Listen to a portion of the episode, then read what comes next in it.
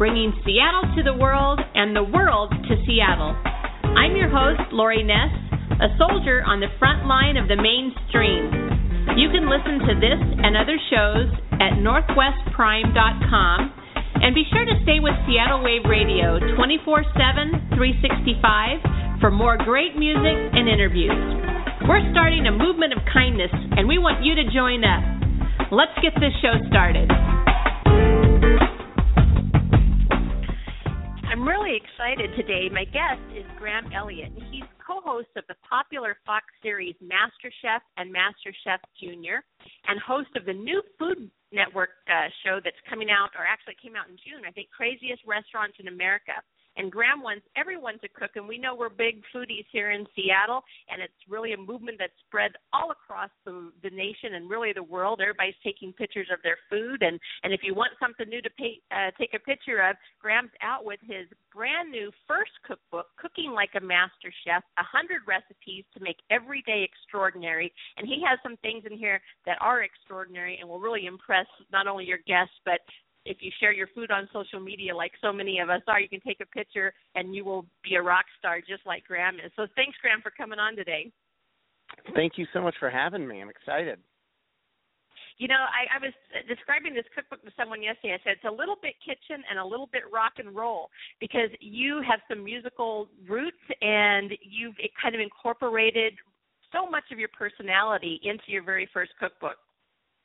Thank you. That's what I was really trying to do because I think food, uh, just like music you were mentioning, it's an extension of whoever's doing it, and uh, I want people to be able to read that and kind of know who I am based on the dishes, the recipes, the photos, and you know just the the words coming off the page. Because at the end of the day, it's kind of all I know how to do.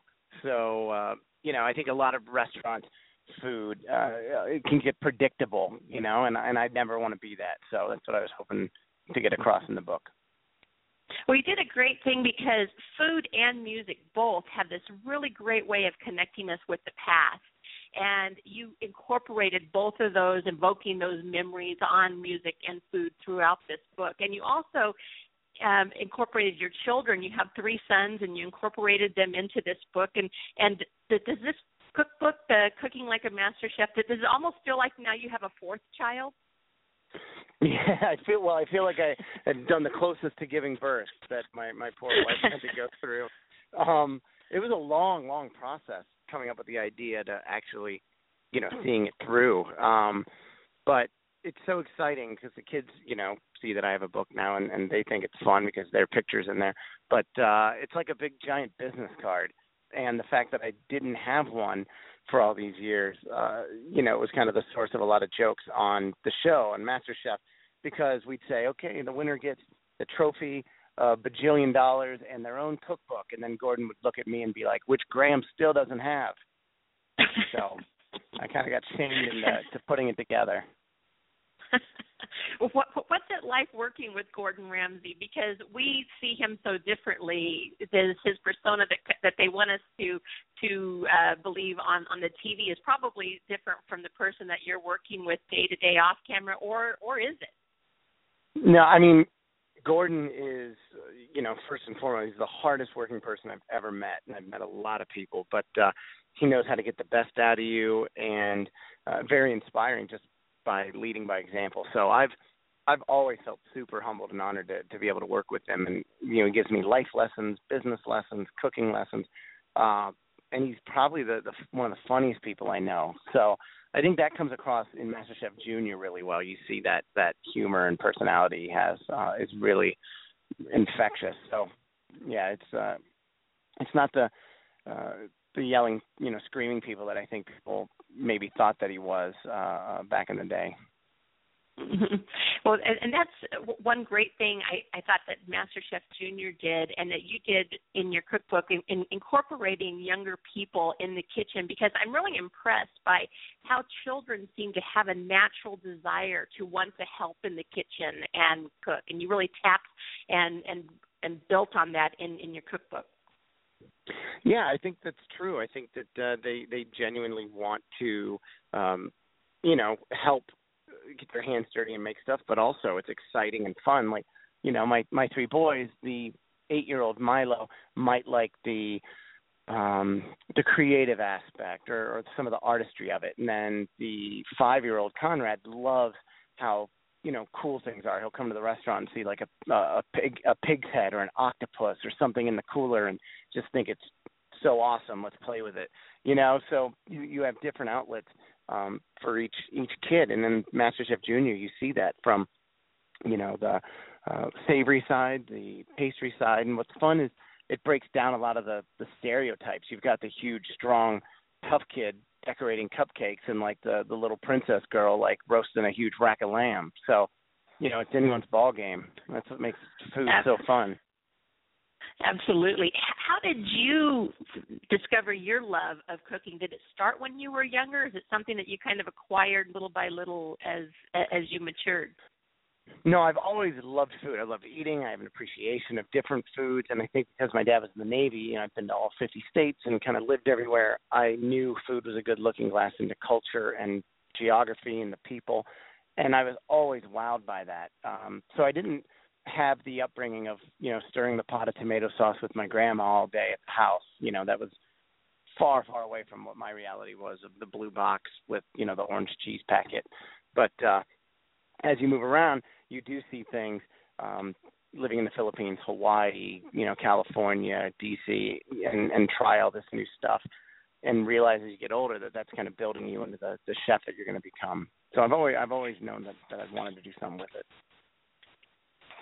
Was it um something that was your was your dad a cook or was your mom a cook or since you didn't yeah, kind of grow up with did. it in the house, was it was it still something that that was an interest in in either one of your parents? Yeah, uh, definitely with my dad. Um, you know, he would go to the Middle East and come back with a ton of different spices and talk about the market and how they had these giant drums or bags of curry and garam masala and these other things, and then we'd cook that and, and enjoy it. Um, you know, the the fact that he was a diver, he'd go and get abalone and lobsters and you know all this great stuff that you guys have in your backyard over there in Seattle, which is so jealous of. But uh, you know, putting that home, we'd cook with it, and uh, you know, just seeing things that I think a lot of other kids don't don't have access mm-hmm. to. Um, and so that kind of really got me intrigued by by food. But in the new cookbook, um, I think a lot of the food is also based on what my mom, I, I kind of jokingly say, tried to make. Like she would do stroganoff, but it was egg noodles and cream of mushroom soup and ground beef. And I tried to do a version of that as an homage, but it's, you know, homemade spätzle, truffle mushroom puree, and braised short rib that's been cooking for eight hours. So the same flavors, but, you know, a little twist on it. Oh, absolutely. And I'm always impressed when people put mussels in their cookbooks because we eat a lot of mussels here. We have Penn Cove mussels. Yeah. We eat a lot of mussels here. And mm-hmm. you had a really great mussel recipe. I'm always looking for, for, for new things on that. You did a fantastic job with that. In fact, I'm going to be making that as a matter of fact. So you really covered it all from seafood and some drinks and oh you talked about Tuscan kale which I'm a huge fan of, of Tuscan mm-hmm. kale and uh and, and what to do with it and not not only the you know the chicken and beef and that type of things, but it, it really branches out into all kinds of different aspects. Like I said about mussels, which we really love here. We're always looking for something new to do with right, our mussels, right. and you incorporated chorizo in that, which is also something yeah. we really love right? Trying to think a little more Mexican uh, uh, approach to it.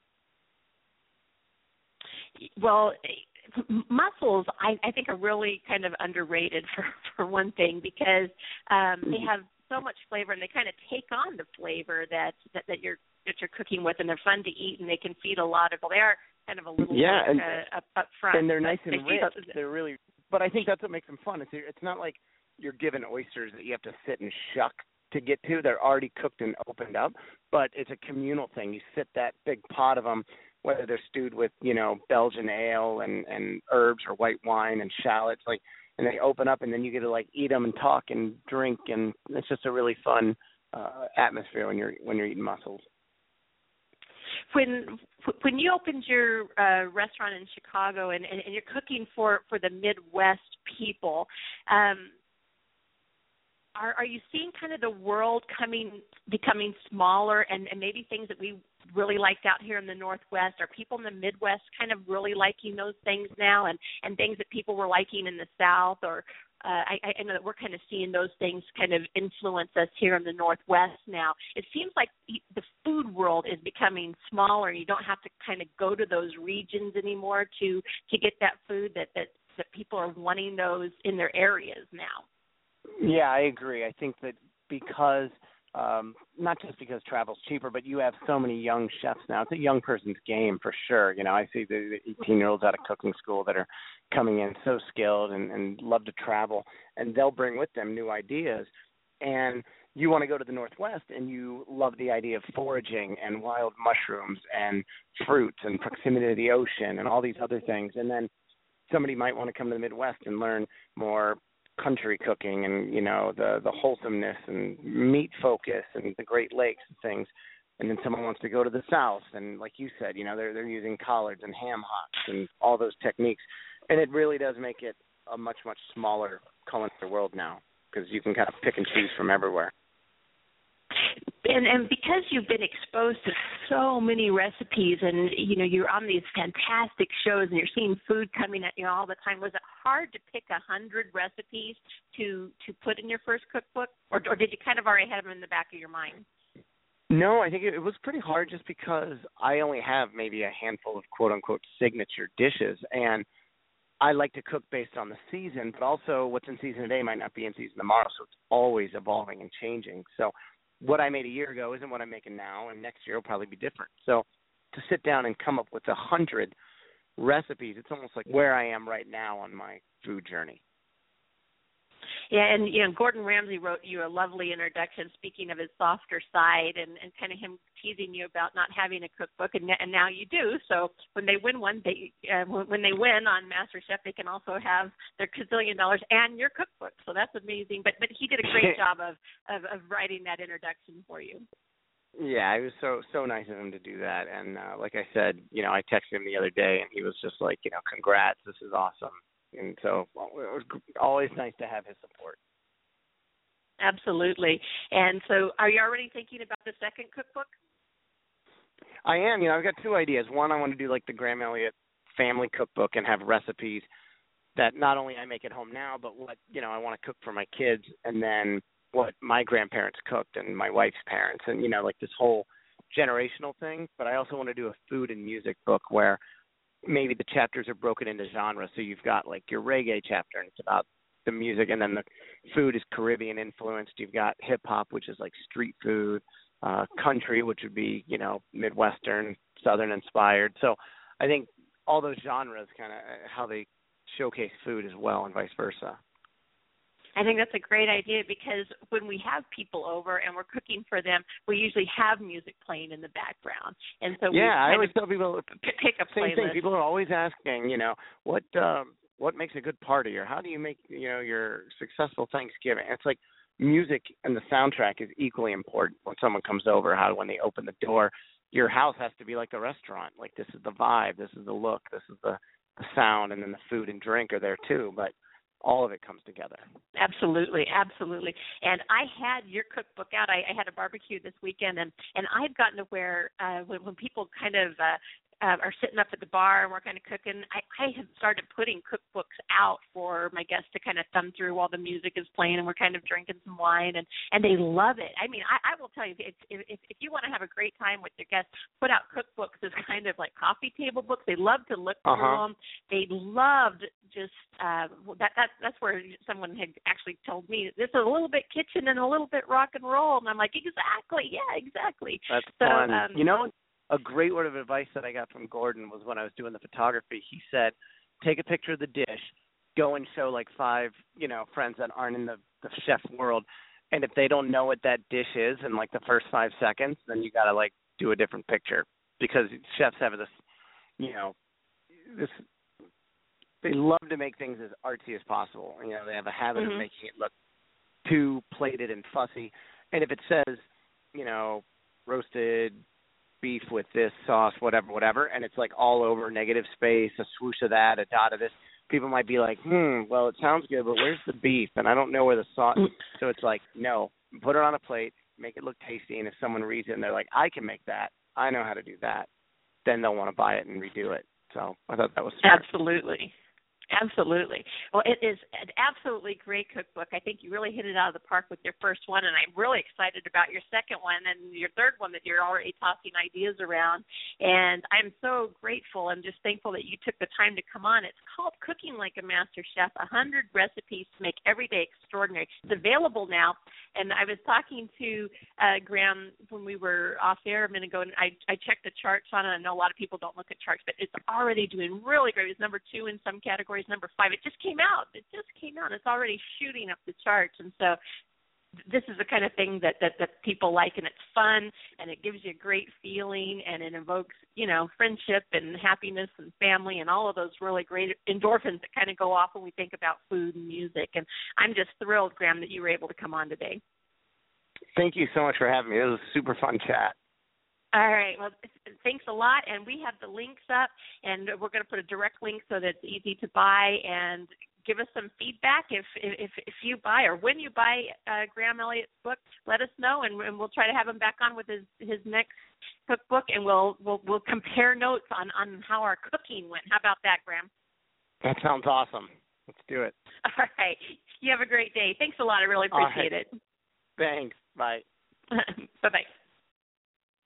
And that was Graham Elliott, and you've seen him all over TV. He has a fantastic cookbook, Cooking Like a Master Chef, 100 recipes to make every day extraordinary. And we're really thankful that he came on today. And get out there and cook and cook with your kids and your family and put on some great music and and tweet us some pictures of, of what you cooked. I'm going to play one of the, the Seattle artists that we had on last week, Afton Prater.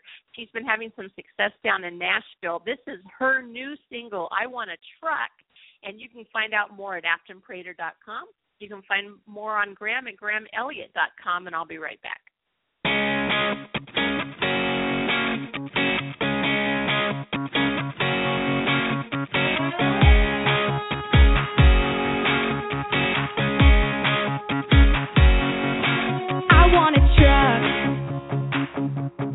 One that won't get stuck. If I could feel the wind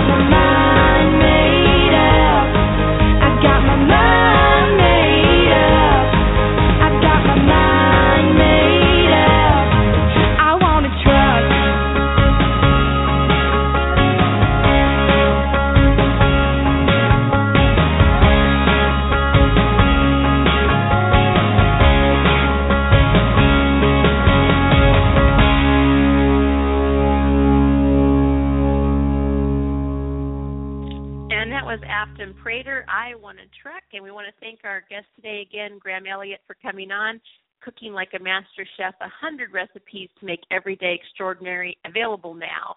And thank you for listening. We're going to go out with another Seattle jazz artist, Paul Sawtelle. And Paul's uh, website is paulsawtelle.com. We have all the links available here. And this is his song, Why Can't We Live Together? So thank you for joining us. Thank you again to Graham, and have a great day.